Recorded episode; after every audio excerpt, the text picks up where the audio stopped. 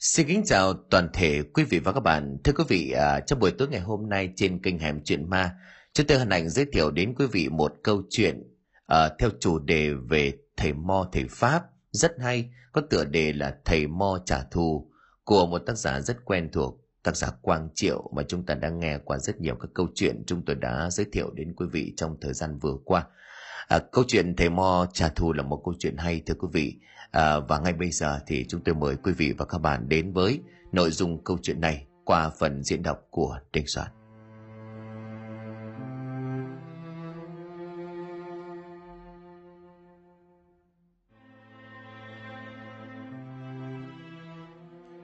Hơn 12 giờ trưa một ngày mùa hè, trời nóng như là đổ lửa.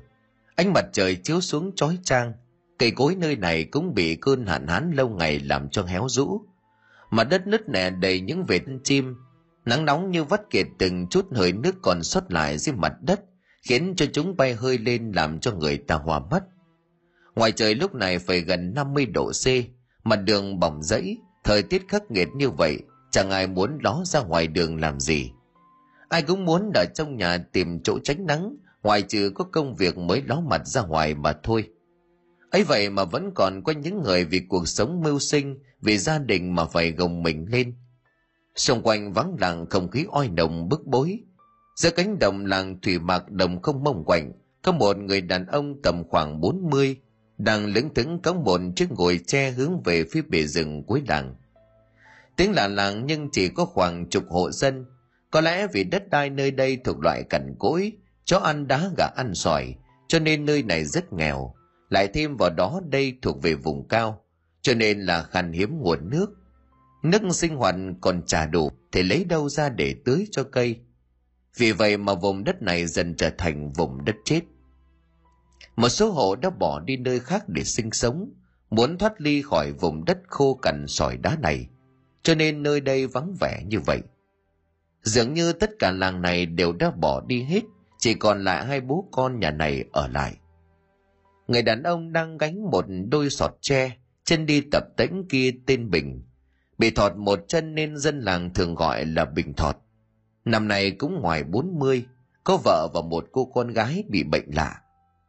Vợ của bình thọt có lẽ chẳng chịu được cái cảnh kham khổ lại thêm gánh nặng về kinh tế vì đứa con bị bệnh cho nên bỏ đi đâu không rõ đã mấy năm nay. Bây giờ bình thọt lâm vào cảnh gà trống nuôi con. Hoàn cảnh gia đình rất khó khăn vất vả hai bố con rau cháo nuôi nhau. Con gái của bình thọt năm nay cũng đã là một thiếu nữ, nhưng dạo gần đây có vẻ như căn bệnh quái dị của lan. Con gái của anh ta ngày càng trở nên nặng.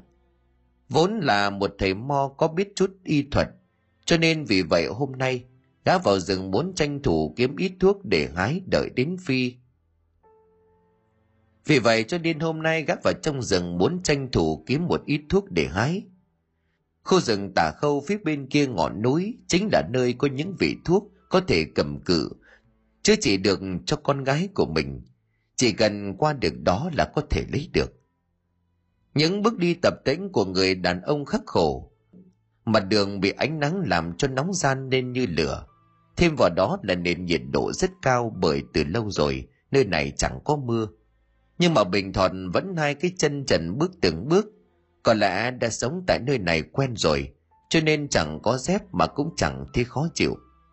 Giảng ơi sao lại nắng nóng vậy ư? Đã mấy tháng nay rồi nắng liên tục vậy ai mà chịu cho nổi? Khá ngẩng mặt lên trời lầm bầm từng giọt mồ hôi nhễ nhại, tìm kiếm xung quanh xem có bóng mắt nào để tạm trú chân. Mặc dù là người bản địa, nhưng mà bình thọt cảm thấy nuốt không trôi khẽ lau mấy giọt mồ hôi đang chảy xuống khóe mắt cay rẻ, liếm lặn môi khô khốc. Gã từng bước khó nhọc lên cái chân tập tễnh tiếp tục đi về phía trước. Chỉ cần qua quãng đồng này là có một con suối cạn. Đến được đây có thể có chút nước để uống. Như vậy cho nên Bình Thọt nghiến răng bước tới. Chiếc gồi bằng xe trên vai đang kéo kẹt, nghe như là tiếng của người trang hết lòng vì con gái của mình. Sau mấy tiếng đồng hồ đi từ nhà mới tới được chân núi, ngẩng đầu nhìn lên ngọn núi cao trình vành trước mặt. Bình Thọt cười khổ. Ngọn núi này hiểm trở người bình thường muốn băng qua cũng gặp không ít khó khăn. Hướng hồ gã còn bị thọt mất một chân mu bàn chân của gã bị một kích tật là quặp hẳn xuống bên dưới khớp gối của cái chân bên phải dường như bị khô hay gì đó mà mỗi bước đi thì đều thấy tiếng lộc cộc nó lại còn không co dối được như người bình thường. Nghiến chặt hai hàm răng vào nhau, bình thọt nhớ đến cô con gái đáng thương của mình ở nhà. Đã gần hai hôm nay nó chưa có gì bỏ vào bụng. Đến ngay bản thân của gã cũng vậy, chẳng thể nào chịu đựng nổi cái đói hành hạ, cho nên phải mang gùi che vào rừng. Tùy nghĩ bụng là đi kiếm thuốc kiếm đồ ăn, nhưng lúc này có thể nói bất kể cái gì ăn được, gã cũng sẵn sàng lấy về phải vất vả lắm bình thuận mới trèo lên đường lưng chừng ngọn núi. Vừa đói vừa khát, gã nghiến răng nghiến lợi, hai tay bám vào những vách đá chênh vênh. Dùng chân còn lành lặn đạp vào những điểm tựa trên đó để tìm cách vượt qua bên kia. Sau một hồi vất vả, gã cũng leo được lên đến đỉnh. Đứng từ trên đây phóng tập mắt nhìn xuống thung lũng, gã cũng thầm cảm thấy phục mình. Chẳng hiểu bằng cách nào mà có thể leo đến tận được đây không cảnh của nơi này thật kỳ quái. Thời tiết giống như là được chia ra làm hai thái cực khác nhau vậy. Một bên thì khô hạn khó chịu, một bên thì xanh tươi mát mẻ. Mà dường như ngọn núi này giống như là ranh giới phân chia chúng ra vậy. Đi một đoạn, gã cảm thấy khát khô cả cổ. Giở tay xuống vị trí bình tông nước, mang theo nhưng không thấy nó đâu cả. Có lẽ chai nước mà gã mang theo đã bị rơi mất từ lúc nào khẽ lắc cái đầu bình thuận tiếp tục đi sâu vào trong rừng mục tiêu là đi tìm nguồn nước vì hiện tại gã cũng đang khát lắm rồi Cùng lúc đó dưới thùng lũng gần nhà của Bình Thọt, lố nhố khoảng gần chục tên năm năm vũ khí, hùng dữ đang cưỡi ngựa dưới một gốc cây. Có lẽ do cưỡi ngựa trong một thời gian khá dài, cho nên những tiếng thở phò phò của những con chiến mã kia cũng rất nặng nhọc. Lần lượt từng tên đều nhảy xuống cho mấy con ngựa uống chút nước, sau đó thì ngựa cổ lên nhìn ánh mặt trời trên đầu, hướng về phía đàn em miệng lẩm bẩm. Địa phương quỷ quái gì thế này? Sao mà vắng vẻ khắc nghiệt thế? Ở đây thì lấy quái ra của cải vàng bạc mà chỉ tới đây. Bộ mày bị điên hả? Tên tướng cướp gương mặt hung tợn quắc mắt nhìn hỏi gã đàn em. Cái nhìn khung cảnh hoang tàn khắc nghiệt của địa phương này rồi lên tiếng chất vấn. Giọng điệu có vẻ khá là tức giận. Đại ca, em chắc chắn nơi này có thứ gì quý giá, anh đọc cái này đi. Tên đàn em đưa cho đại ca của mình một tấm bản đồ, có vẻ như được làm bằng da, đã ố ngả loang lộ một thời gian.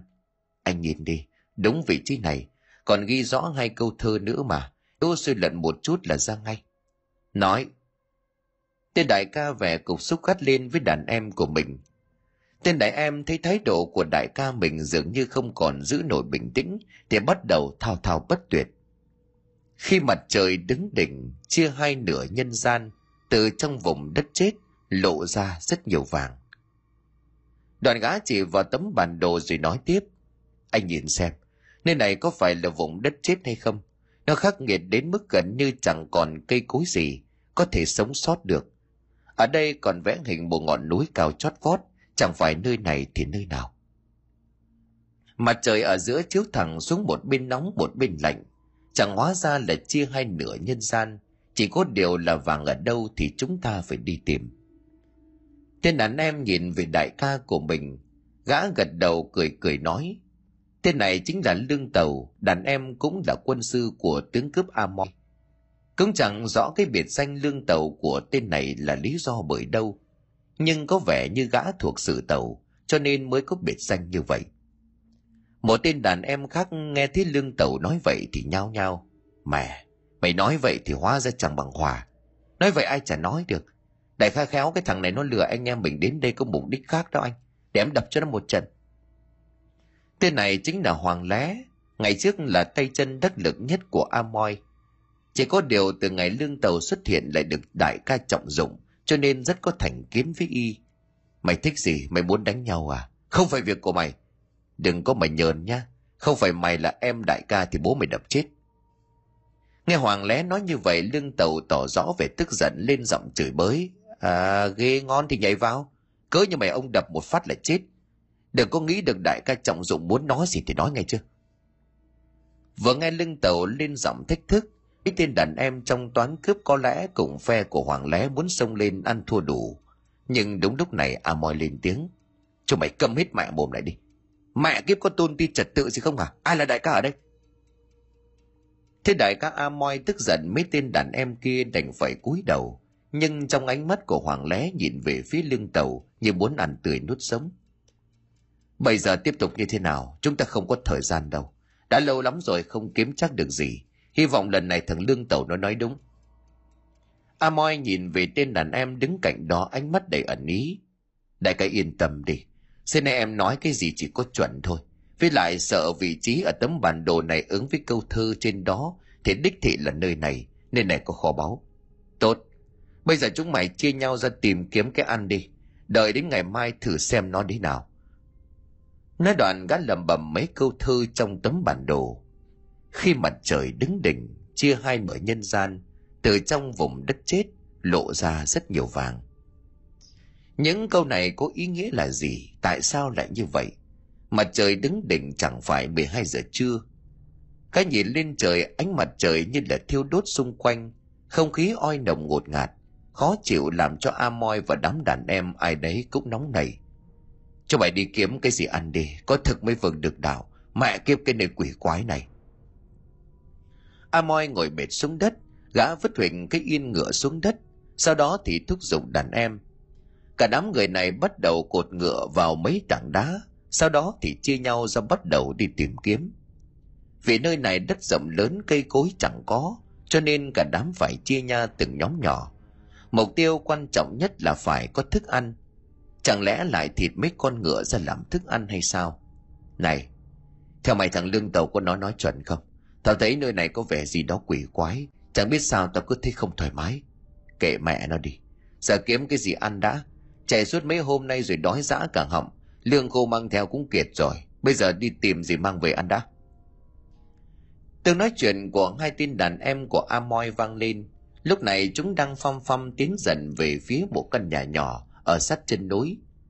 Gọi là nhà cho sang chứ thực ra đây giống như một căn tròi nhỏ thì đúng hơn xung quanh đắp tường trình bằng đất đỏ trộn nước trên mái được lợp bằng lá rừng chống nóng ý có nhà kìa nơi quỷ quái này lại có người ở Hai tên trong toán cướp nhìn căn nhà đắp đất dưới chân núi thì ngạc nhiên, sau đó bắt đầu giơ tay lên miệng ra dấu im lặng, rồi bắt đầu tiến đến.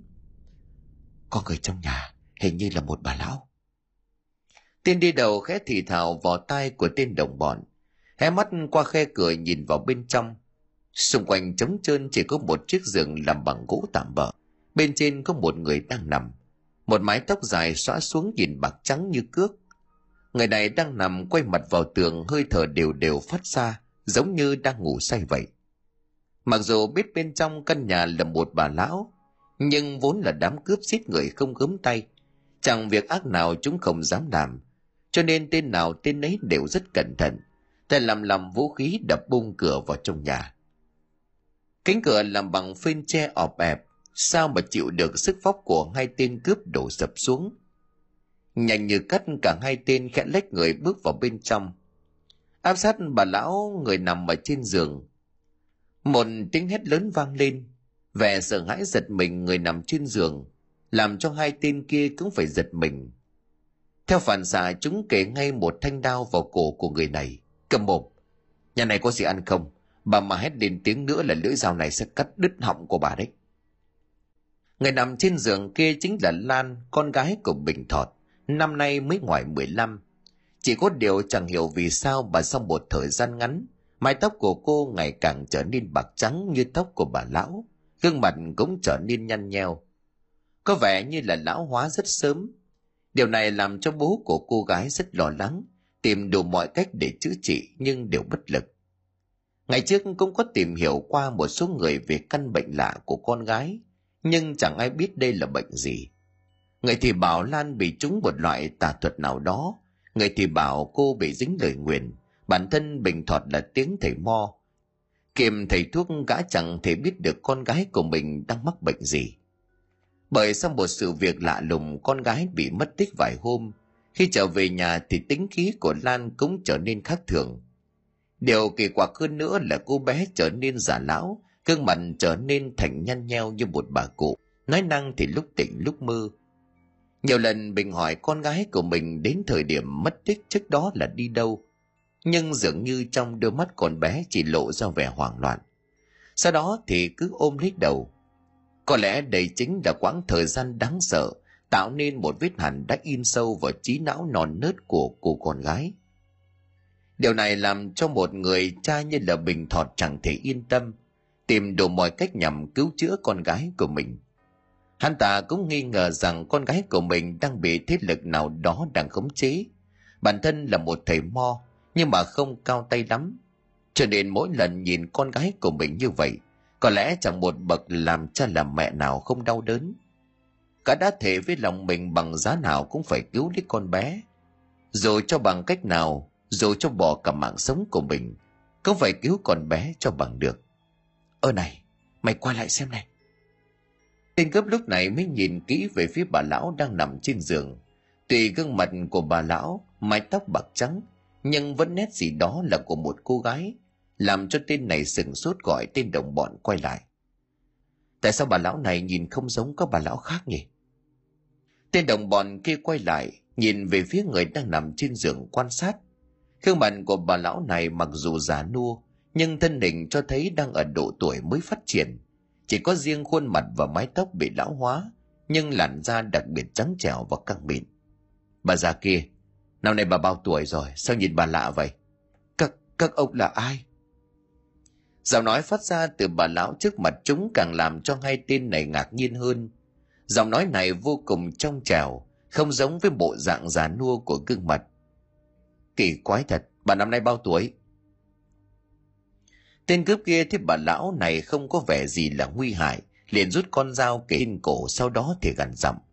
Tôi đang hỏi bà đó, mẹ kiếp, biết tụi mày là ai không? Cướp đây, là cướp đấy. Nghe đến đây thì lan trong thân hình của một bà lão run lên, giọng run rẩy. Cháu cháu xin các chú, nhà cháu có gì đâu mà cướp. Chú tha cho bố con cháu cháu năm nay mới 16 tuổi. Bố ơi! Hai tên cướp nhìn nhau lộ vẻ đề phòng, bởi chúng vừa nghe thấy từ miệng của bà lão này gọi bố, chứng tỏ là nhà này còn có người. Nhưng từ lúc cả hai tên vào quan sát kỹ chẳng có ai. Tên vừa dí dao vào cổ con bé liền vung tay lên, tát một cái nổ đom đóm mắt vào mặt của cô bé, làm cho lan đau đớn. Gương mặt bây giờ cũng in hẳn lên một vệt bàn tay đỏ ửng. 16 tuổi, mẹ kiếp. Thế mà nãy giờ ta cứ gọi bằng bà, con mẹ nó chứ nơi này là nơi nào nói mau? Mày vừa gọi bố bố mày đâu? Bố bố cháu đi hai thuốc trên rừng. Xin các ông đừng đánh cháu. Những lời van xin của cô bé vừa thốt ra khỏi miệng đã bị tên đồng bọn này túm lấy tóc, giật mạnh cô bé xuống giường, sau đó thì gằn giọng. Còn mẹ nó, nhắc lại một lần nữa cho mày rõ các ông đây là cướp, cho nên đừng van xin vô ích. Trong nhà này có gì ăn không? Mau lấy ra đây cho các ông ăn nghe thấy vậy, lan trong bộ dạng của bà lão liền vâng dạ tìm cách câu giờ. Nhưng trong lòng của cô gái thì lo lắng cho an nguy của bố. Chẳng biết làm sao bây giờ. Có thể mấy tên cướp này sẽ tha cho cô, nhưng nếu gặp bố của mình thì chưa chắc. Nhà cháu nhà cháu hôm nay hết gạo rồi, trong nhà chẳng có gì ăn cả. Nghe thấy cô bé nói như vậy, một trong hai tên liền đi lùng sục khắp căn nhà đúng là cảnh vườn không nhà trống son nổi mốc meo. Tên cướp bực mình đã thúng đụng nia son nổi bay loạn xạ. Bội bay mù mịt phát ra những tiếng động khá lớn. Mẹ kiếp nơi quỷ quá thế này. Thế nhà mày không có gì để ăn thật sao? Cô gái trong bộ rằng một bà lão nhìn chằm chằm hai tên cướp. Ánh mắt sợ hãi lắc đầu. Nên lại bị thêm mấy tên đầu trộm đuôi cướp này đe dọa, càng làm cho cô gái sợ đến muốn ngất đi thế mọi ngày bố con mẹ ăn gì? Bố mày đi lâu chưa? Nhà mày không nuôi con gì sao? Một trong hai tên trần quay ngoắt lại cô bé. Trong ánh mắt của tên này hiện lên một vẻ kỳ quái ác độc. Như lóe lên một suy nghĩ điên rồ biến thái, nhìn chằm chằm vào thân hình của lan, lộ rõ ra vẻ thảm muốn. Dường như cảm nhận được tên này cố ý không tốt với mình, lan sợ hãi ngồi co rúm ở góc tường gương mặt già nua xấu xí, nhưng mà thân thể thì trái ngược hoàn toàn. Đang tuổi thanh niên cho nên không khỏi khiến tên này lộ ra ý nghĩ điên rồ. Ê, nhìn gì thế? Tên kia đi một vòng xung quanh căn nhà, không tìm thấy gì ăn thì bực mình. Quay lại thấy đồng bọn của mình đang nhìn chằm chằm cô gái trước mặt, thì lộ ra vẻ ngạc nhiên. Thì ánh mắt của gã lộ ra vẻ thèm muốn, thì bất chợt y cũng nảy ra ý định tà dâm có lẽ hai tên này thường xuyên làm việc ác cùng ra tay với nhau, cho nên rất hiểu ý của nhau. Ngay lập tức cả hai nhìn nhau gật đầu tiến sát lại cô gái. Đi một vòng xung quanh người cô đánh giá quan sát. Từng đường cong trên cơ thể đang phát triển của thiếu nữ, làm cho hai tên này muốn phát điên. Bạn nãy đi về hướng này, chỉ có tao với mày thôi phải không? Đúng. Thế bây giờ tao với mày, tao trước, mày ra cửa gác ngay lập tức tên này vừa nói xong vừa xông lên gạt túm tóc cô gái đáng thương, sau đó vật lan ra chiếc giường gần đó. Mặc dù cố gắng chống cự dãy rủa nhưng điều này với hai tên cướp cuồng dâm chỉ là vô ích. Những cái tát đấm đá liên tục của tên này lên người cô bé, đến lúc mà lan ngất lịm đi cả lấy chiếc áo lên đầu cô bé miệng lẩm bẩm, mẹ kiếp, tắt đèn nhà ngói cũng như nhà tranh.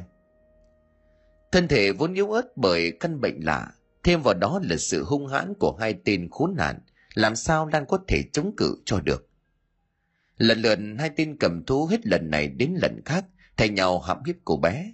Đến khi thỏa mãn được hành vi thú tính của mình, thì lúc này cô bé đã thất thở đúng lúc này thì căn nhà này trở nên rung lắc dữ dội, rồi có tiếng rít lên chói tai.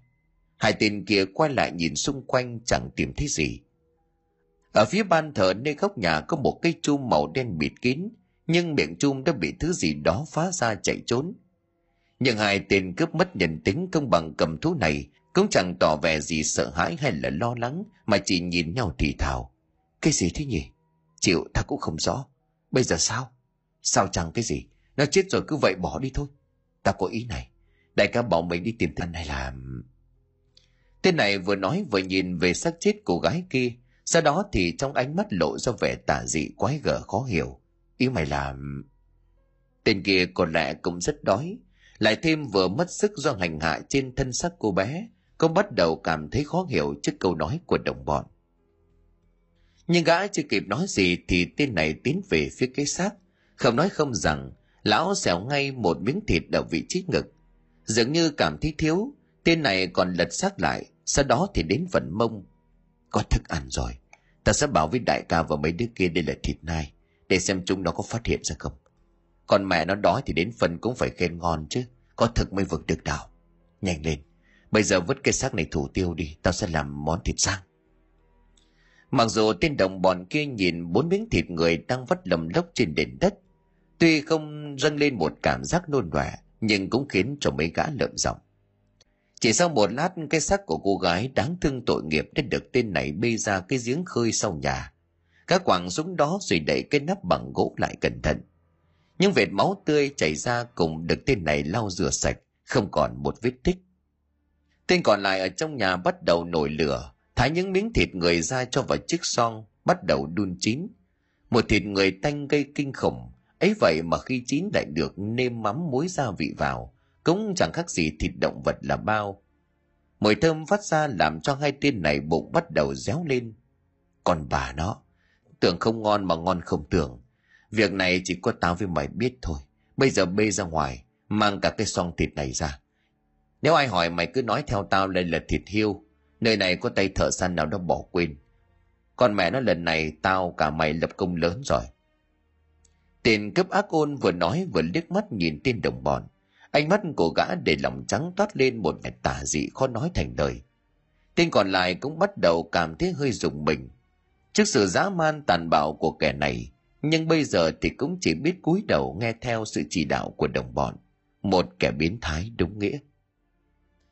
Trên núi tà khâu, bình thọt đang đua người tranh vênh trên một cái cây rất lớn.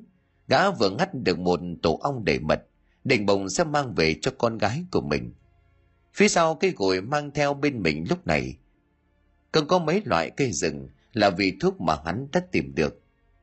Vừa định vụt xuống thì bỗng chốc trượt chân, rơi thẳng người xuống, cả thân hình giống như một con diều đứt dây, đập mạnh xuống nền đất. Nhưng kỳ lạ thay, cả thân hình của hắn chẳng hề hấn gì cả. Lúc mà sắp chạm mặt đất thì bỗng nhiên mắt của gã hoa lên. Nhận ra một cái bóng có mái tóc màu trắng toát giống hệt như con gái của mình. Bằng một cách cử chỉ nào đó, cái bóng kia đỡ thay mình một mạng. Nằm im dưới đất nghe ngóng cơ thể của mình, không thấy có vấn đề gì, gã cũng ngạc nhiên, tự hỏi, ai vừa cứu mạng của mình? Hai mắt hắn nhìn vào vị trí mà mình vừa đánh rơi xuống, từ độ cao mấy chục mét nơi này rơi thẳng xuống. Chẳng có bất cứ thứ gì đón đỡ giảm tốc độ, thì dù có là ai cũng ít nhất phải trọng thương nếu không muốn nói là mất mạng. Có lẽ bởi vì quá sợ hãi vì nguy hiểm vừa nãy gã đã liền thiết đi. Ba ơi con chết rồi con xin lỗi. Bao nhiêu năm này còn khiến ba vất vả. Một giọng nói âm u ma mị như từ cõi thâm sâu nào đó vọng lại. Hình ảnh một cô gái mái tóc màu trắng như cước. Gương mặt bây giờ không còn vẻ già nua nữa nhưng tái nhợt đang nhìn chằm chằm môi cô gái khẽ mấp máy những lời nói giống như là trực tiếp chuyển vào tay của bình vậy.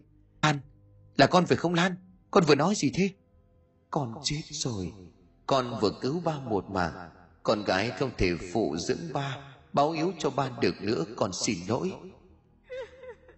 Cô gái liền bật khóc tiếng khóc nghe ai oán não nề một cách tuyệt vọng. Điều này hoàn toàn trái ngược với cô gái tính cách kiên cường trước kia của gã bình thuận cố gắng đưa tay, muốn ôm cô gái nhỏ của mình vào trong lòng. Nhưng dường như mọi nỗ lực của gã càng làm cho bóng người bạc tóc kia phải lùi xa hơn. Con gái, con làm sao vậy? Sao hôm nay con lại nói lạ thế? Dù con có là thế nào thì con mãi là con của ba. Ba sẽ tìm cách để cứu con gái của ba. Dù có phải lên rừng hay xuống biển, dù ba có chết, ba cũng phải chữa khỏi bệnh cho con. Đợi ba bà sắp tìm đủ những thứ có thể chữa được bệnh cho con rồi. Ba còn hái được một tổ mật ong ruồi mà con thích ăn đi này. Người đàn ông tên bình thuận cố gắng nói ra những lời an ủi động viên con gái của mình. Có lẽ trong suy nghĩ của một người cha, đây là những lời nói từ đáy lòng. Đặt cương vị là một người cha hết lòng yêu thương con gái, ai cũng vậy cả thôi. Nhưng cô gái đáng thương kia chỉ bật khóc mỗi lúc tiếng khóc lại càng nghe to hơn, nghe như là sắt bối vào trong lòng của gã vậy. Lan, con đừng xa ba mà, đừng, ba xin con. Ba đừng về nhà nữa, chúng nó chúng nó giết chết con rồi.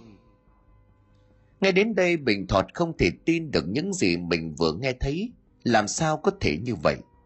Ban sáng lúc đi, con gái của mình còn dặn dò, muốn theo ba đi để phụ giúp. Chỉ có điều sức khỏe của lan quá yếu nên ông ta không đồng ý. Chỉ dặn con gái của mình nghỉ ngơi đợi bố một hai hôm sẽ về. Gã liền hét lên là ai? Ai giết con không? Con đừng đùa ba như vậy. Bóng hình của cô thiếu nữ xinh đẹp chập chờn trước mặt. Bộ quần áo mà lúc trước con gái của mình hay mặc lúc này thấm đẫm máu tươi chảy ra mỗi lúc một nhiều. Tiếng khóc ai oán nghe đau đớn đến tột cùng. Ba ơi đừng tìm cách trả thù cho con chúng độc ác lắm. Chúng sẽ giết ba đấy. Chúng nó còn còn làn khóc nấc lên từng tiếng nghẹn ngào. Sau đó thì bóng hình cô gái mở dần mở dần rồi biến mất hẳn. Thật khó có thể miêu tả được tâm trạng của hắn lúc này. Là một người cha từng làm đủ mọi cách cứu con gái của mình. Ngay cả cái chân thọt kia cũng vì trèo núi lấy thuốc cho con gái mà trở thành tàn phế chẳng quản ngại khó khăn vất vả để giành giật lại về thanh xuân cho con gái của mình. Ấy vậy mà lúc này tất cả mọi sự việc hắn làm đều trở nên vô nghĩa. Bao nhiêu cố gắng bao nhiêu hy vọng cho đến lúc này nghe được những lời con gái của mình nói ra đây đúng là một dấu chấm hết cho tất cả.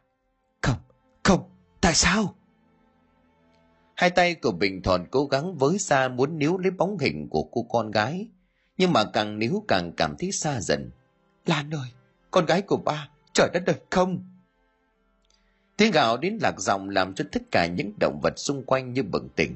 Những con chim giật mình đậu cành đó, vỗ cánh bay lên tán loạn. Đây là mơ hay tỉnh? Là mơ sao? Bình thọn mồ hôi đầm đìa ướt như tắm, nhìn quanh thân thể của mình một lần nữa, không hề thấy có một vết xước nào. Ngước mặt nhìn lên trên vị trí mà mình vừa rơi từ trên cao xuống. Nếu như nói là giấc mơ thì tại sao có thể kỳ diệu như vậy? Từ độ cao vậy mà rơi xuống đất cả thân thể vẫn còn nguyên vẹn không hề hấn gì. Thậm chí là một vết xước trên thân thể cũng không có. Vậy đây là gì? Còn chưa kể đến việc tại sao giấc mơ tỉnh dậy xong, thì tại sao hắn lại đau khổ đến như vậy? Tại sao hắn lại khóc? Cảm giác thật đến như vậy, việc này quá sức khó hiểu. Nhưng mà dù sao thì vẫn phải quay về làng thôi trải qua việc vừa rồi bình thọt cảm thấy trong lòng nóng như lửa đốt, chắc chắn là có điểm. Ngay lập tức gã xách cái gồi quay ngược lại đường cũ, cũng không quên chuẩn bị một số loại cây có độc đặc biệt là lá ngón, cây xui, cây củ chi phòng bất chắc. Một cuộc đấu trí, đấu sức giữa một người cha đầy tình thương yêu con gái với một đám cướp tàn ác vô nhân tính bắt đầu xảy ra. Một cuộc chiến không cần sức giữa chính và tà, giữa thiện và ác cho đến bây giờ mỗi khi ai đó nhắc lại cũng đều sợn cái ốc. Khi con người ta bị dồn vào đường cùng, niềm hy vọng duy nhất bị vỡ nát, thì họ có thể làm bất cứ điều gì. Thậm chí có thể là độc ác tàn nhẫn với ngay cả bản thân của mình, chỉ để thỏa mãn được mục đích. Dưới thung lũng lúc này, hai tên sát nhân đàn em của amoy mang ra nồi thịt người thơm phức, vẻ mặt tên nào cũng háo hức, dường như muốn nhận phần công trạng về mình đại ca này em xuống phía dưới hẻm núi kia đấy, cả một căn lều bỏ hoang chắc là của đám thợ săn. Có ai nào mà thấy có miếng thịt còn tươi ờ, ở gần cái bẫy thế này. Em với thằng trắng cậu ấy liền ờ, phục kích. Nhưng mà đợi mãi chẳng thấy có gấu với ngựa xuất hiện. Sợ để lâu miếng thịt nó ôi, cho nên em bỏ ra giang luôn anh à chắc mọi người cũng đói rồi, lại để ăn đi. Em đoán đây là thịt hiêu rừng. Chắc là tay thợ săn nào đó dùng nó để bẫy gấu tên đàn em của tướng cướp Amoy hướng về đại ca của mình và mấy tên khác bắt đầu thao thao bất tuyệt. Bộ dáng như lập được một chiến công lớn lắm vậy. Thịt có thịt à? Đâu, đói quá. Mau bỏ ra cho mọi người ăn đi. Ngay lập tức mấy tên kia, người thấy mùi thịt thơm phưng phức thì nhao nhao đến. Chỉ có duy nhất tên lương tàu là khẽ nhào mắt, lộ ra vẻ nghi ngờ. Trong đám những tên đàn em của amoy thì trắng cậu và thức sẹo là hai kẻ về phe của hoàng lé. Chính là hai thằng khốn nạn nhất. Chuyên môn kích bác và có những thủ đoạn khá hèn hạ, tiểu nhân bị ổi, nhằm mục đích bơm kích đại ca. Lương tàu mở cái vung son nhìn vào bên trong. Chỉ có điều những miếng thịt bây giờ đã được tin thức sẹo kia, thái nhỏ cho nên nhìn bằng mắt thường không phát hiện được. Nhưng vốn tính cẩn thận các hỏi bằng giọng đề phòng. Bởi tên này nghi ngờ làm quái gì có cái chuyện may mắn đến vậy bịa cái gì thì cũng phải dùng lý do nó hợp lý, chứ lại có miếng thịt tươi ngon ở giữa vùng đất chết này. Lại thêm vào đó nếu bẫy gấu thì cần quái gì phải dùng đến thịt. Lương tàu liền cất tiếng hỏi, có đúng là thịt hiêu không? Đúng hay không thì phải ăn mới biết được. Mời đại ca ăn thử xem, tay nghề của em nấu ăn có xứng đáng làm đầu bếp không? Thức xèo và trắng cầu thoáng giật mình, thầm trời tên này là cáo già. Dưới lúc đói vàng mắt thế này vẫn giữ được bình tĩnh không vì miếng ăn mà lâm vào tình trạng quẫn trí. Khẽ liếc mắt nhìn sang những tên khác, lúc này tên nào tên ấy đều thò tay và bốc từng miếng thịt bỏ vào mồm. Có lẽ do đói quá lại thêm vào việc tin thức xẻo kia, nêm nếm vừa vặn cho nên cả đám đều tấm tắc khen ngon. Có tên còn bốc thịt bằng cả hai tay, đưa những miếng thịt được răng cháy cạnh lên mồm nhai nhồm nhoàm gì mà thằng mày kiếm đâu được mớ thịt ngon vậy? Trong cuộc đời tao chưa bao giờ ăn miếng thịt nào ngon như vậy. Hay là đói quá cho nên mới thấy ngon. Hoàng lẽ nhìn hai tên đàn em thuộc phe của mình. Miệng vừa đưa miếng thịt lên miệng nhai ngấu nghiến mỡ từ miếng thịt bám vào bộ dâu các dùng tay lau luôn lên bộ dâu khiến cho nó trở nên bóng lộn. Chả biết lời gã khen hai tên đàn em có thật không, nhưng dường như là cố tình trêu tức lương đầu gã nói tiếp. Mẹ nó chứ thịt ngon thế này không ăn đúng là sĩ diện chúng mày bảo đây là thịt hiêu chứ có là thịt người tầm này có mà ăn đã tốt, bày đặt chuẩn chọe ở đó mà chê với bài, ăn đi. Nghe thấy vậy, tất cả đám đều cười. Có thật mới vực được đạo vàng đâu chưa thấy, nhưng mà nghe theo tên lương tàu này tới đây, làm cho cả đám đói đến vàng cả mắt. Bây giờ có đồ ăn lại còn hỏi vặn vẹo. À mọi tên trùm băng cướp thích tình hình có vẻ căng thẳng liền bốc lên một miếng rồi lên ngắm nghía nhưng chịu chết. Chẳng nhận ra được đây là thịt gì. Nhưng lúc này cũng chẳng còn quan trọng nữa. Bản thân của gã cũng đã đói rồi. Đưa miếng thịt vào miệng nhanh ngấu nghiến. Ngon. Bao ngày quan lương khô tự nhiên là có thịt tươi ăn cải thiện. Trắng cầu vật thức xạo chúng mày làm tốt lắm. Trả bồ cho mấy cái thằng kia. Mẹ kiếp đến ca nước cũng chẳng tìm được. Đúng là cái quân ăn hại. Hai tên lúc này được đàn anh lệ vô cùng vui mừng, ẩn ẩn trong đôi mắt của chúng là một sự cười nhạo lũ ngu ngốc này. Chỉ có riêng lưng tàu là không ăn, bởi vì gã nhìn thấy trong đôi mắt của hai thằng kia có vẻ gì đó gian xảo. Chưa kể đến tất cả những chi tiết hai thằng vừa rồi nói ra đều hết sức vô lý. Ăn đi, nghĩ ngợi cái gì? Nó có lòng tốt kiếm đồ ăn về cho còn lại còn. Không ăn thì lấy đâu sức làm việc. Tên tướng cướp Amoy hướng về phía lưng tàu cất giọng bảo tên đàn em của mình tên này ăn. Cá từ từ tiến lại quan sát thật kỹ một lần nữa. Thật lòng thì cũng hiện cũng đã đói, nhưng mà vừa cầm miếng thịt lên cá đã nồn thốc nồn tháo. Liếc xuống đáy nồi lớp vắng mỡ phản chiếu hình ảnh cực kỳ kinh dị. Dưới đáy nồi lưng tàu nhìn thấy hình ảnh của một gương mặt cô gái còn trẻ, nhưng có một mái tóc bạc phơ. Bị cắt mất mấy miếng thịt trên người đang nhìn về gã vẻ mặt vô cảm. Bất chợt hình ảnh của gái đó bỗng nhiên lao về phía của gã. Ăn thì thịt tao đấy. Giật mình lưng tàu bỗng nhiên ngã ngửa lại đằng sau, gã hoàng hồn lùi lại mấy bước, hét lên bằng một giọng vô cùng hoảng hốt. Có chuyện gì vậy? Thịt, thịt người, đây là thịt người. Trong song thịt kia có hình ảnh cô gái có một gương mặt của một bà lão. Mày nói liên thuyền cái gì đó? À mọi nhíu mày nhìn tên đàn em. Lương tàu vốn vô cùng thông minh, đa mưu túc trí, chưa bao giờ làm điều gì thất thú ấy vậy mà hôm nay tên này liên tục có những biểu hiện kỳ quái, làm cho gã cảm thấy khó hiểu. Thật mà, trong song kia là thịt người trời à, hình ảnh bà ta đang ở trong nồi kia kìa. Lương tàu hoảng loạn hai tay ôm lấy đầu liên tục nói làm nhảm. Mày điên à? Làm quái gì có hình ảnh nào? Tên cầm đầu toán cướp là Amoy thấy đàn em của mình như vậy không khỏi bực mình liền cắt gầm. Anh, khéo thằng này nó điên mẹ rồi. Từ lúc nó dẫn anh em mình đến đây á, khéo nó có vấn đề rồi. Hoàng lẽ thiết tàu như vậy nhân cơ hội muốn chủ dập tên này để lập công với đại ca. Cầm mồm lại cho tao. Amoy gắn lên từng tiếng, tên này vốn là một kẻ tàn độc hung ác. Võ nghệ rất giỏi cho nên được đám đàn em tôn sùng Lúc này gã thấy được tình hình bắt đầu mất kiểm soát cho nên quát tháo. Thằng trắng cầu và thức xạo đâu ra đây. Hai tên kia nghe đại ca của mình gọi bắt đầu có vẻ lo lắng, nhưng vẫn giữ vẻ mặt bình tĩnh tiến lại chỗ a moi Anh uống nước đi, có gì anh sai bảo. Nói, hai thằng mày khai đây là thịt gì? Ờ, thì em nhặt được miếng thịt này còn tươi ở gần cái chỗ bẫy gấu dưới hẻm kia. Em nghĩ đó là thịt hiêu nai gì đó. Mày nói thật. a moi cốc mắt lên nhìn chầm chập tên đàn em. Em thề, nói điêu thì em sẽ bị cắt lưỡi. Trắng cậu lúc này biết sự việc cái nồi thịt người mà gã mang về có khả năng bị lộ, nhưng vẫn cố sống cố chết cãi. Nó nói có đúng không? À mòi hướng mắt về phía trắng cổ. Tên tướng cướp này biết được tính ký của từng tên một, biết được thức xèo là một kẻ cũng rất biến thái và ngạo mạn, còn tên trắng cầu này thì ngược lại. Dạ, nó, nó, nó. Đúng hay sai mày nói ra đi. Thế nào mà lắp bắp vậy? Lẽ nào nó nói sai? Dạ, nó, nó nói... Bị à mòi quát tháo tên này sợ đến tái mặt. Việc xèo thịt cô gái ra làm thức ăn mang về đây là chủ ý của thức xèo. Gái chỉ là một thằng theo đóng ăn tàn, cho nên mới dám làm cái việc trời đất không dung. Bất chợt trong đầu của gã hiện lên hình ảnh cô gái bị phanh thây xẻ thịt. Cây xác do chính gã phi tàng xuống dí giếng khơi, sau nhà giống như đang hiện hiện trước mặt. Cô gái mang một gương mặt già nua lẩm bẩm điều gì trước mặt của tên này. Quá hoảng loạn trắng cầu cũng giống như tình trạng của lưng tàu. Cả hét lên một tiếng thất thanh, sau đó nhìn quanh quẩn như sợ hãi điều gì. Là, là thằng thức xèo nó làm, em không biết gì cả. Tha cho em.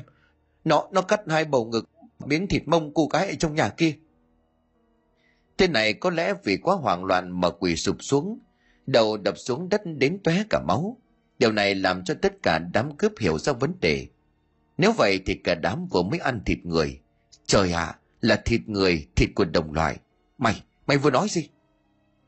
Ngay lập tức cả chục tên đồng loạt xông lên nhìn vào cái xoong thịt trước mắt của mình bắt đầu nôn nòe. Một mùi tanh tưởi gây đến kinh hoàng từ trong cái xoong bắt đầu bốc ra. Có tên còn đưa tay vào móc họng. A Moi và Hoàng Lé cũng không ngoại lệ. Mày, chúng mày, Chúng mày dám làm thịt người cho bọn tao ăn. Mẹ kiếp cái lũ khốn nạn.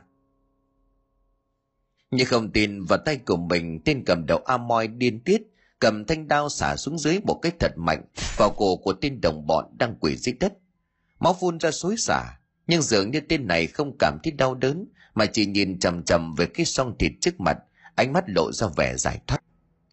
Nhìn thấy đại ca của mình giết chết tên đồng bọn thức sẹo lập tức đứng lên bỏ chạy. Ca biết tên trắng cầu kia làm lộ ra việc này bây giờ không chạy chỉ có nước chết. Tên hoàng lẽ đứng ngay sát với thức sẹo nhưng dường như tên này không nỡ ra tay với gã, mà để cho hắn bỏ đi. Chẳng ai biết được trong mắt của hai tên vừa chạm nhau lóe lên một tia giàn ác. Khoảnh khắc này trôi qua rất nhanh, ngay lập tức thức sẹo vùng lên chạy thoát. Không phải đuổi theo, thằng này nó cũng chẳng còn nơi nào khác để đi, còn mẹ nó, đừng để tôi tóm được mày. A moi nhìn theo hướng của tên này vừa chạy mà khẽ nhíu mày, miệng lẩm bẩm nhìn xác của tên đàn em nằm dưới đất gã chỉ lạnh lùng bảo trôn nó đi, thằng ngu này. Nó lừa chúng ta ăn thịt người, còn mẹ nó đúng là khốn nạn mà. Thằng này đáng chết ngàn lần không hết tội. Đại ca, em thấy việc này không ổn, có gì đó bất thường, hay là chúng ta rời khỏi nơi đây? Lương tàu bắt đầu suy luận, nhìn về xác của trắng cầu rồi nói khẽ, mày điên à? Bình thường mày tỉnh táo là thằng anh hết sức tin tưởng, sao nay lạ vậy? Chẳng phải chúng ta lại sợ, nên nhớ chúng ta là cướp mà đã là cướp thì sợ cái gì? À mòi tức giận, có lẽ vì bị hai tên đàn em lừa cho ăn thịt người, cho nên bực mình khất gọng với cả lương tàu, một quân sư của mình. Không phải em sợ, mà là em thấy nơi này có điều rất kỳ quái. Hai thằng kia nó lấy đâu ra thịt người? Chẳng phải nó giết chết người ta hay sao? Chúng ta chưa phải là chưa giết người, nhưng việc này em thấy không ổn anh ạ. À. không ổn chỗ nào? À, A moi ngạc nhiên nhìn quân sư của mình rồi hỏi lại lúc nãy em thấy hình ảnh kỳ quái trong cái nồi thịt người đáng sợ lắm anh. Người này còn nói chúng ta phải chết. Em thấy hơi lo ngạ, nơi này rất kỳ quái. Chết ai mà chẳng phải chết một lần. Với lại tấm bản đồ kia nữa bây giờ mà chúng ta bỏ đi hóa chẳng phải cung cấp em cũng không chắc chắn đó là theo suy luận của em thôi. Nhưng mà nếu đúng những gì ghi ở trên đó thì vào lúc mặt trời đứng đỉnh tức là giờ ngọ 12 giờ trưa. Nhưng mà khi lúc hình ảnh của cô gái kia em nhớ lại thì không phải vậy khi mặt trời đứng đỉnh, chia hai nửa nhân gian, từ trong vùng đất chết lộ ra rất nhiều vàng. Lương tàu lẩm bẩm, theo hình ảnh mà em nhìn thấy lúc đó thì ở phía trên đầu của cô gái kia cũng bị chia ra làm hai nửa. Hình ảnh này đáng sợ lắm. Em còn thoáng thấy chúng ta bị chết một cách kỳ quái. Lẽ nào cô gái bị hai thằng trắng cầu và thức sẹo hại chết kia có liên quan gì đến việc này? A moi không nói gì, đợi tên này phân tích để chúng ta đi về phía hai thằng kia bảo là có căn nhà. Em muốn tìm hiểu nó xem thế nào. Nghiến chặt răng lưng tàu nói với Amoy. nghe vậy, tên hoàng lé lẩm bẩm. Ánh mắt của y toát lên một vẻ đầy khó hiểu. Có lẽ tiếc mạng sống của thằng em mình vừa bị Amoy giết chết. Mẹ thằng điên, đã là cướp rồi còn bày đặt. Mẹ, mày, rồi tao sẽ cho mày biết thế nào là lễ hội. À lễ độ. Khi mối hận vào trong lòng, lúc này toán cướp còn tám tên từ từ tiến về phía căn nhà của hai bố con nhà thầy Mo Bình Thọt. Mo Bình lúc này từ trên núi Tả Khâu đã về đến làng của mình, vốn là người bản địa ở đây thông thuộc địa bàn, nên thêm về chuyện kỳ quái do con gái của mình máu mộng lúc ở trong rừng càng làm cho Mo Bình trở nên nôn nóng, sốt ruột muốn trở về nhà hơn bao giờ hết. Bao nhiêu năm nay hai bố con nương tựa vào nhau để sống, tình cảm mà Mo Bình dành cho Lan nhiều hơn tất cả.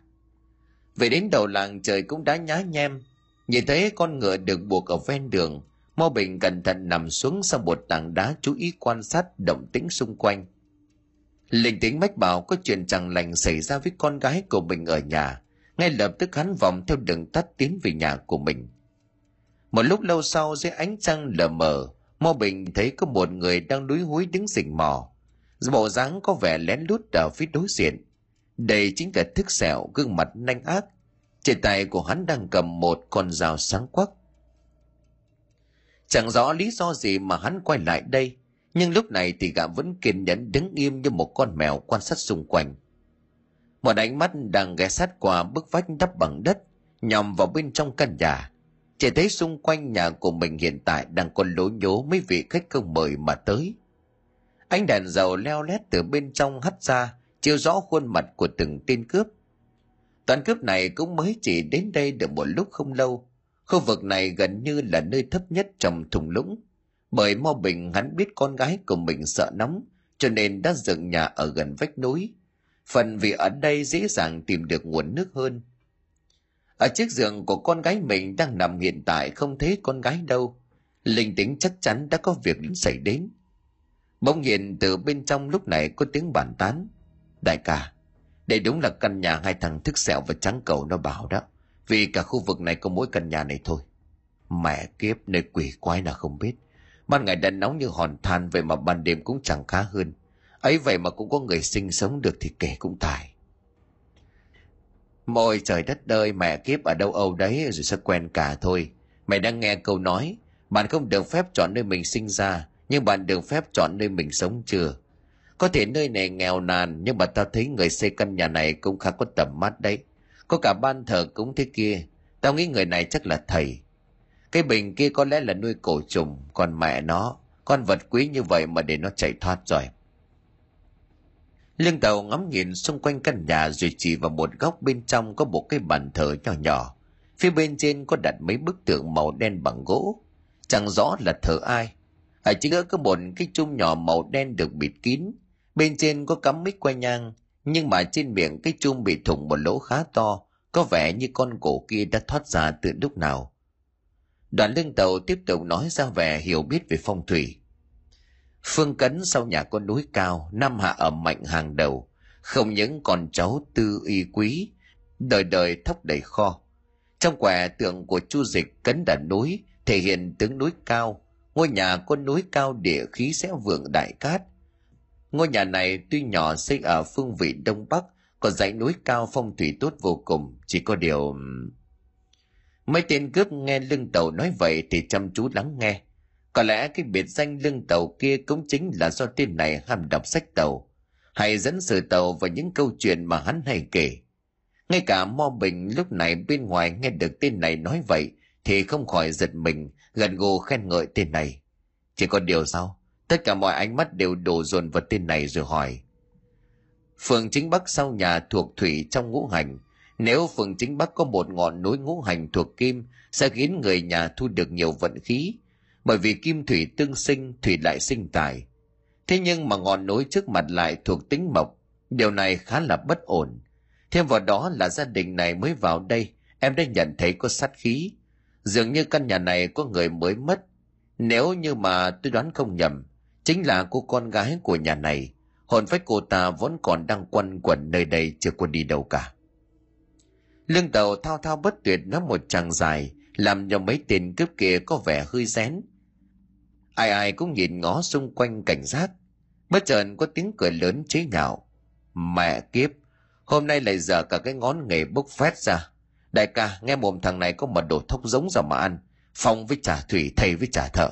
Mày nhìn đi nếu này là thầy cúng thực sự thì tại sao không có ai mày người thích cái mùi sát khí hả đừng có mở mồm điêu bốc phát đi dùng dăm ba cái lời lẽ hoa ngôn xảo ngữ để mà lừa gạt nhau Kẻ vừa lên tiếng chính là Hoàng Lé, cũng chính là tên có thành kiến với lương tẩu nhất. Mày câm cái mồm lại không hả? Tao khẳng định trong ngôi nhà này có hai người. Có lẽ thằng thức sẹo và trắng cầu nó đã sát hại một người rồi. Còn người kia thì tao nghi vẫn chỉ quanh quẩn đâu đây thôi. Đây mới là điều ta lo lắng đấy. Nghe Hoàng lẽ nói như vậy chẳng những lưng tàu không tức giận mà bình tĩnh nói tiếp. Mày có để ý dưới gầm giường kia có một đôi giày vải không? Nhìn vào cái chân nhỏ như thế đoán là của phụ nữ. Chưa kể đến mấy bộ quần áo đang treo dưới phơi ngoài kia, mẹ kiếp. Muốn ăn cướp được thì cũng phải có trình độ. Đừng có hơi tí là dùng ba dăm câu khích bác, cố tình không hiểu để mà cả khịa tao. Hoàng lẽ tái mặt những lời này của lương tàu nói ra hoàn toàn đúng với lệ thức sẹo và trắng cầu đàn em thân tín của gã. Về cùng một phe với gã thì ai cũng biết. Chỉ có điều hôm nay đại ca của Amoy đã giết chết một tên, Điều này làm cho Hoàng lẽ lại thêm ghi hận trong lòng của mình. Đúng lúc này thì lưng tàu tiến sát lại phía chiếc giường, lật tấm chăn đang bừa bộn ra, mà nhìn thấy bên dưới vẫn còn rất nhiều những vệt máu đã khô lại. Còn có một ít chất dịch màu trắng, lẫn trong đó thì lắc đầu, cầm trên tay một mớ tóc rối rồi run giọng nói, còn mẹ hai thằng kia. Nó hãm hiếp con nhà người ta xong còn xèo thịt cho chúng ta ăn. Ngay từ đầu ta đã nghi ngờ rồi, Thịt hưu gì mà tanh và gây đến vậy, lại còn không một chút gian lông nào khốn kiếp cho đẻ mà. Điều này nó còn ác hơn cả loài cầm thú đại ca. Nếu đặt cương vị đại đại ca, nhà có người bị hãm hiếp như vậy điều đại ca có tìm cách báo thù không? Câu hỏi bất ngờ của lưng tàu làm cho tất cả những tin trong nhà đều sợ hãi xanh mặt. Không sợ bị quay lại báo thù, mà là sợ vì đã ăn thịt người. Không ít những kẻ trong đó còn khen món thịt này ngon vì quá đói. Ở bên ngoài Mo Bình đang nghe thấy tất cả. Hắn đang nghe trực tiếp được cuộc trò chuyện của mấy tên sát nhân độc ác này mà sốc đến mức không thể cử động được. Nhịp tim của Mo Bình dường như đập nhanh hơn rất nhiều. Ánh mắt bắt đầu trở nên điên cuồng vắn lên từng tia máu, nhìn về phía mấy tên cầm thú trong nhà, cầm thủ tột độ. Hắn nhớ con gái của mình, tại sao? Vừa mới trước đó đi lấy thuốc vẫn còn sống. Tại sao mấy kẻ ác nhân này lại xuất hiện ở đây? Nó chỉ là một cô gái ốm yếu bệnh tật, mà bọn cầm thú này vẫn không buông tha. Tại sao? Mày lo lắng quá rồi đến lương tàu. Mày nhìn đi, ở đây gần chục anh em, ai cũng giỏi võ và kỹ năng chiến đấu. Mẹ nó mày sợ sợ cái gì? Chẳng lẽ lại sợ một cái thằng thì mo đều hả? Báo thù. Ở cái nơi chó gà không có thèm sinh ống này, lại lù lù xuất hiện một căn nhà. Ta còn có ý là muốn bảo anh em mình á, sẽ đẹp bản doanh ở đây nữa cơ. Vừa bí mật vừa an toàn. Còn mẹ nó. Hoàng lá nghe thấy lưng đầu nói vậy thì cướp lời, làm cho mấy tên kia cười phá lên. Chúng lập tức quên ngay việc mình vừa mới nói. Ngay cả A Moi cũng lắc đầu thở dài. Nói thật là gã không sợ việc bị trả thù, mà là nơi này quá khắc nghiệt. Với lại bản thân của chúng là một đám cướp, giết người không gơ tay, thì há gì phải sợ. Chỉ có điều chúng đã quá coi thường Mo Bình. Lúc này hắn đang hành động, nhìn về phía vị trí cách mình đang ẩn nấp.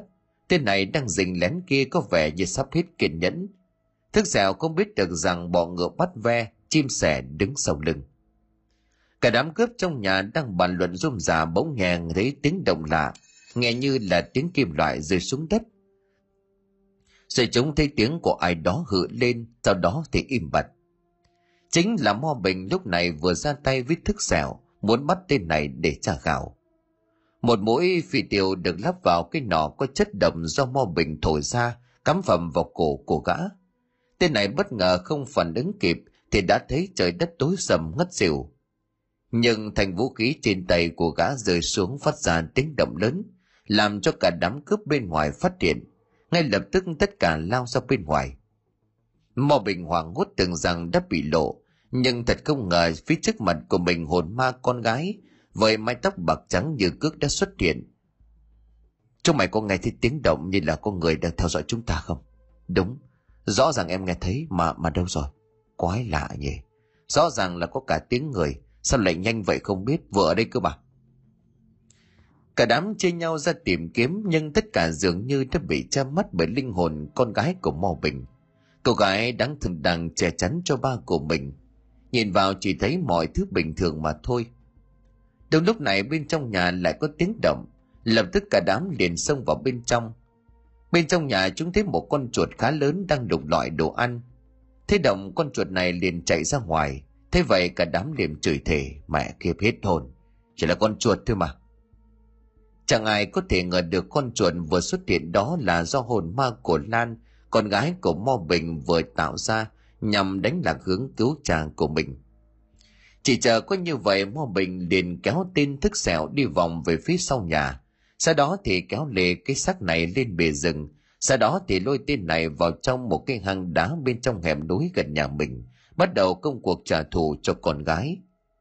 Mà đêm âm mưu kỳ bí ánh trăng trên trời tuy rất to nhưng có một cảm giác chẳng sáng mà chỉ mờ đục đỏ ngầu, mang lại một cảm giác ngột ngạt khó chịu. Theo tỉnh dậy trong mắt của gã lộ ra vẻ hoang mang, khi thấy hai bàn tay hai chân của mình đang bị ai đó chặt bằng dây thừng. Bên cạnh chú y đang nằm là một đống lửa đang cháy, phía bên trên đang nướng một con vật gì đó, tỏa ra một mùi thơm phức. Mỡ con vật kia chảy ra xuống dưới than, củi phát ra những tiếng xèo xèo.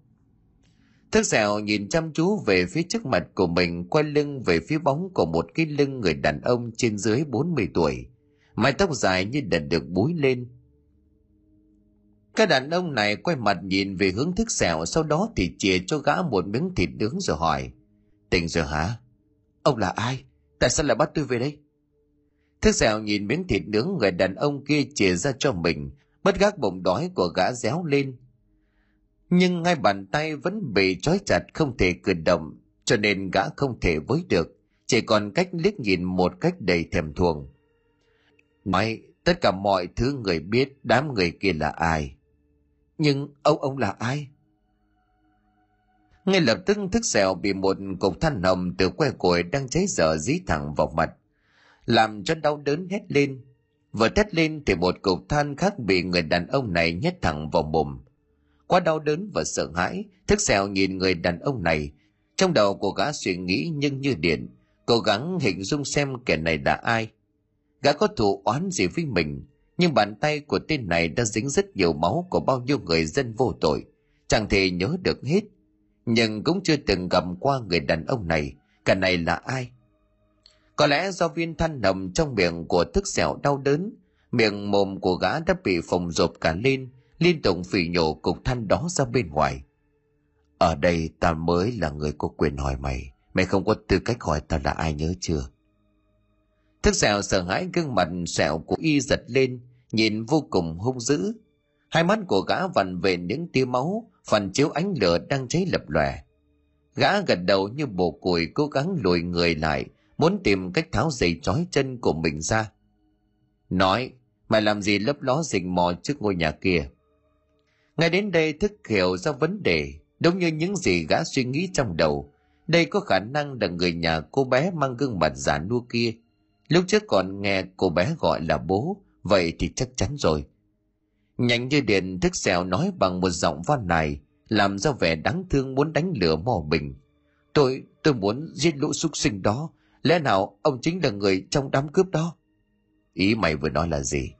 Ông là cướp, xin hãy tha cho tôi, đừng có tra tấn tôi.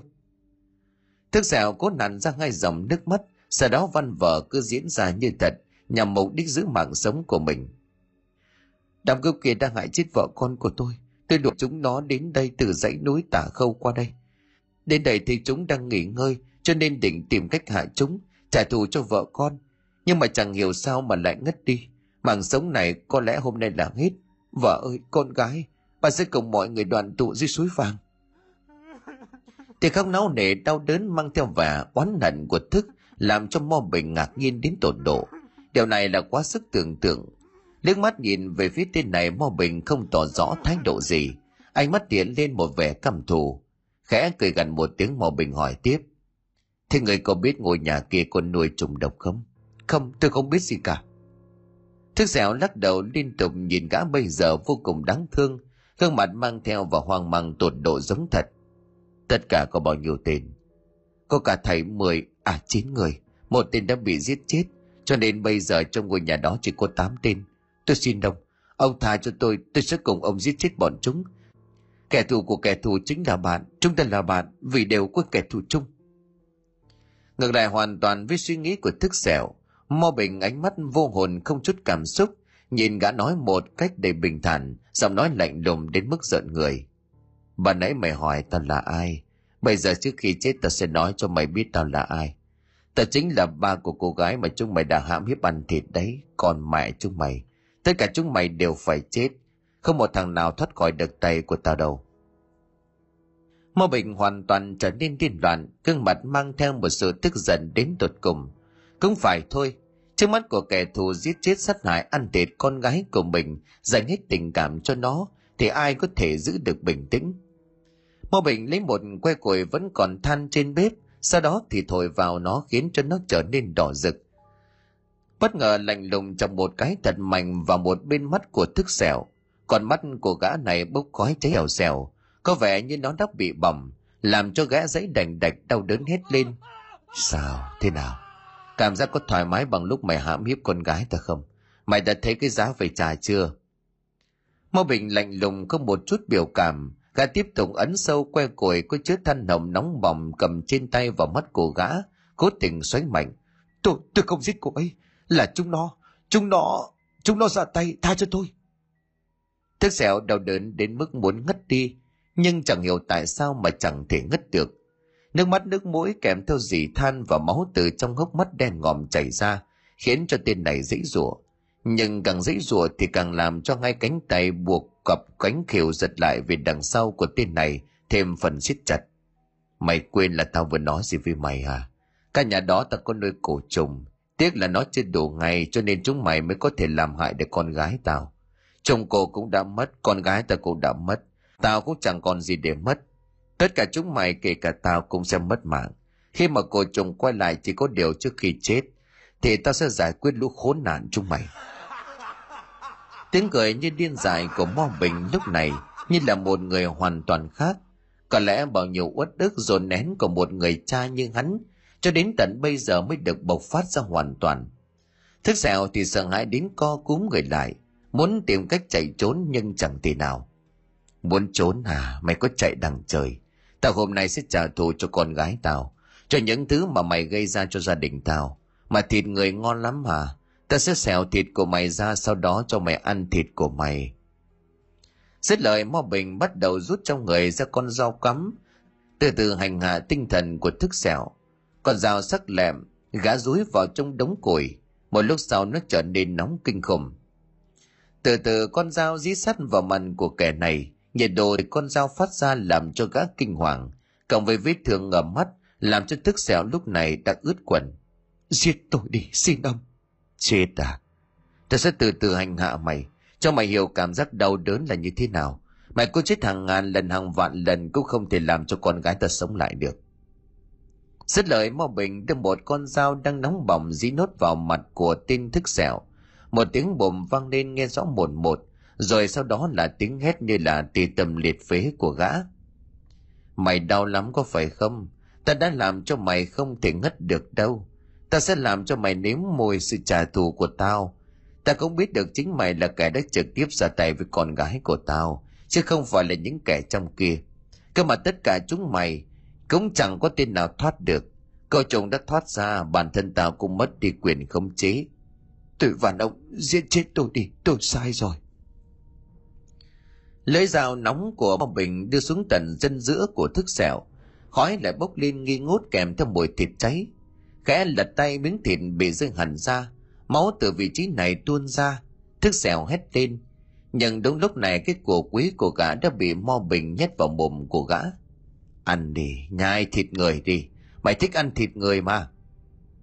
Thức sẹo hai mắt đã bị mù chân tay cũng bị trói quẩn ra đằng sau không thể dễ rủa đành phải nhai máu từ khắp cơ thể chảy ra ướt đẫm cả một vùng loang lổ Mo Bình chính thức phát điên, hai mắt của hắn hoàn toàn trở thành màu đỏ, giống như là nhập ma vậy. Con dao lại bổ một nhát vào hai tay của thức sẹo, lần lượt những bộ phận trên cơ thể của tên sát nhân này bị cắt rời. Sau đó bị nhét vào miệng, chẳng còn biết bao lâu cho đến khi toàn bộ cơ thể của tên sát nhân đã hoàn toàn nát bấy. Ở nhà của Mo Bình lúc này có lẽ do nóng quá không ngủ được. Vừa ra góc vườn đi vệ sinh, không khí vẫn còn oi nồng ngột ngạt. Một tên trong nhóm ra ngoài hít thở.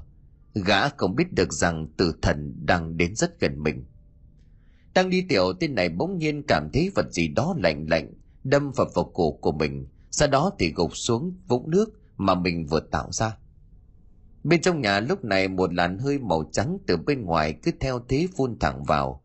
Đám cướp bảy tên đã trong lần lượt ai nấy đều cảm thấy mệt mỏi, cho nên ngủ mê mệt không phát hiện ra điều bất thường. Sáng hôm sau tất cả tỉnh dậy đều thấy mình bị trói giật cánh khều ra đằng sau. Cái, cái chuyện gì đang diễn ra đây? Một tên trong số toán cướp giật mình ngơ ngác nhìn xung quanh, thấy đồng bọn của mình ai nấy đều ngơ ngác không hiểu chuyện gì. Thằng nào, thằng chó nào làm việc này, còn mẹ nó mau cười cho cho các bố mau lên. Kẻ vừa lên tiếng chính là A Moi, nhưng mà xung quanh chẳng có lấy một tiếng động, chỉ có sự im lặng đến đáng sợ. Một lúc sau thì chúng nghe thấy tiếng động lạ ở sau nhà. Sau đó thì là một người đàn ông gương mặt dính bề bít máu, trên vai vác theo một cái xác chính là con gái của mình. Khi đặt cái xác con gái của mình trong tình trạng không nguyên vẹn ra trước mặt của đám người này, Mô Bình cũng không quan tâm đến chúng, mà chỉ bật khóc khi thấy con gái của mình bị xét hại dã man như vậy. Tại sao? Tại sao hả? Tại sao chúng mày có thể tàn nhẫn ra tay với con gái của tao như vậy? Chúng mày còn phanh thay xẻ thịt con gái của tao ra để ăn. Thịt người có ngon không? Thịt người có ngon không? Tất cả mấy tiền cướp lúc này đã hiểu ra chuyện và người đàn ông này là ai. Với một thầy mo kim thầy thuốc như người đàn ông này, nếu muốn báo thù thì cũng có gì là khó khăn. Quan trọng là cái cách ra tay của hắn thế nào mà thôi. Tôi tôi không biết, là do hai thằng đàn em của tôi làm. Biết được việc nó đã gây ra tôi đã xử lý giết chết. Còn một thằng chạy thoát, xin đồng hãy thả chúng tôi ra. Thả chúng mày. Cái đứa mà mày bảo chạy thoát có phải thằng này không? mau Bình nghiến răng ném phình cái túi bằng vải bố xuống trước mặt đám cướp, sau đó đá mạnh một cái. Từ trong cái túi vải đó một cái đầu lâu bị xèo mất hai cái tay, hai mắt, gương mặt đầy sẹo, đó đúng là của tên thức sẹo. Điều này khiến cho đám cướp giật mình hoảng sợ, tên nào dãy rùa muốn thoát ra, nhưng mọi nỗ lực của chúng đều vô ích. Nói gì đi chúng mày, thì con gái ta có ngon không? Mô Bình tiến tới vị trí của từng tên gắn lên từng tiếng. Đúng, nó là tên bỏ trốn. Rất may là ông đã giết nó trả thù con gái của mình. Bây giờ xin ông thả chúng tôi ra. Tôi hứa sẽ đi khỏi nơi này. Cho đến bây giờ A Moi vẫn cố tình dụ dỗ Mo Bình. Nhưng gã đã hiểu lầm. Bởi vì lúc này tên thầy Mo kia đã bị hoàn toàn bị thủ che mắt. Thả hả? Được, ta sẽ thả mày. Vừa dứt lời thì một nhát dao chém mạnh xuống bàn chân của A Moi. Bàn chân của tên này bị đứt lìa. Máu phun ra thành vòi xối xả. Gã đau đến muốn ngất đi. Ánh mắt trở nên oán độc nhìn về phía của Mo Bình. Tất cả đám cướp điên cuồng dãy rủa muốn thoát ra khỏi căn nhà tử thần này. Chạy đi, chạy đi, chạy đi ta xem nào. A mòi cố gắng đứng lên muốn bước ra ngoài. Từ vết thương chảy xuống thành vòi nhưng vừa chạy ra đường thì con dao từ trên tay Mo Bình lại hạ xuống. Cái đầu của gã rơi ra, máu phun ra ướt đẫm cả căn nhà. Tất cả những tên cướp kia không thể tin nổi vào mắt của mình, đều là những kẻ có dã tâm và từng giết người không gớm tay. Nhưng hôm nay thì khác, bản thân của chúng bị khống chế, không thể chống cự lại được. Trước một kẻ độc ác còn hơn cả chúng. Nào, giờ đến nào còn muốn chạy nữa không? Tất cả đều im lặng, nhưng trước sinh tử con người ta thường hay run sợ, nhất là với những kẻ coi thường mạng của người khác như đám cướp này. Mô Bình liếm máu dính trên mặt, sau đó dí sát mặt của mình vào từng tên một rồi hỏi, thịt con tao có ngon không? Tên kia ấp úng trả lời, ngon, ngon, rất ngon à. Hoàng lãng nghe thấy tên này trả lời như vậy thì nhắm mắt lại. Đúng như dự đoán của hắn, tên kia đã đầu lìa khỏi cổ. Tham ăn phải chết. Mơ Bình rất lời tiến về một tin khác. Thịt con tao có ngon không? Một tên khác cũng bị câu hỏi tương tự. Cả này sợ đến mức đái cả ra quần. Không, không, tôi tôi không ăn. Lưỡi dao lại cắm vầm vào ngực của kẻ này. Gã vẫn mở mắt trợn trừng. rồi cha mày phải chết. Vẫn là câu hỏi tương tự. mà Bình dí đôi mắt đỏ lòm hỏi. Thịt còn tao có ngon không? tanh lắm mà. Nếu biết nó tanh vậy tôi đã không ăn. Ngủ dốt mày phải chết. Cứ như vậy cho đến quá trưa khi mặt trời lên đến đỉnh, Mo Bình đã giết chết từng tên một, cho đến khi còn lại Hoàng Lé và Lương Tàu. Hai tên nhìn nhau lộ vẻ đầy sợ hãi. Thế lượt Hoàng lẽ gã liền tiếng cầu xin. Đừng mà, tha cho tôi. Hèn nhát, mày phải chết.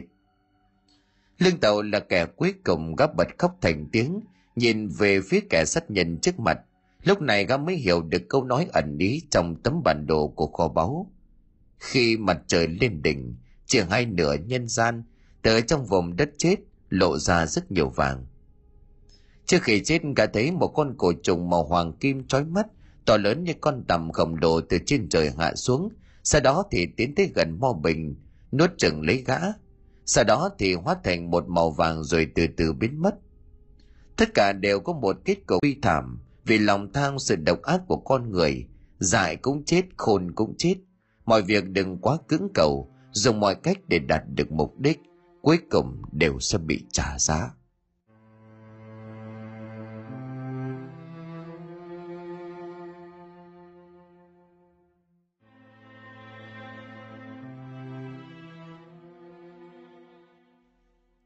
Xin cảm ơn quý khán thính giả đã chú ý đón nghe.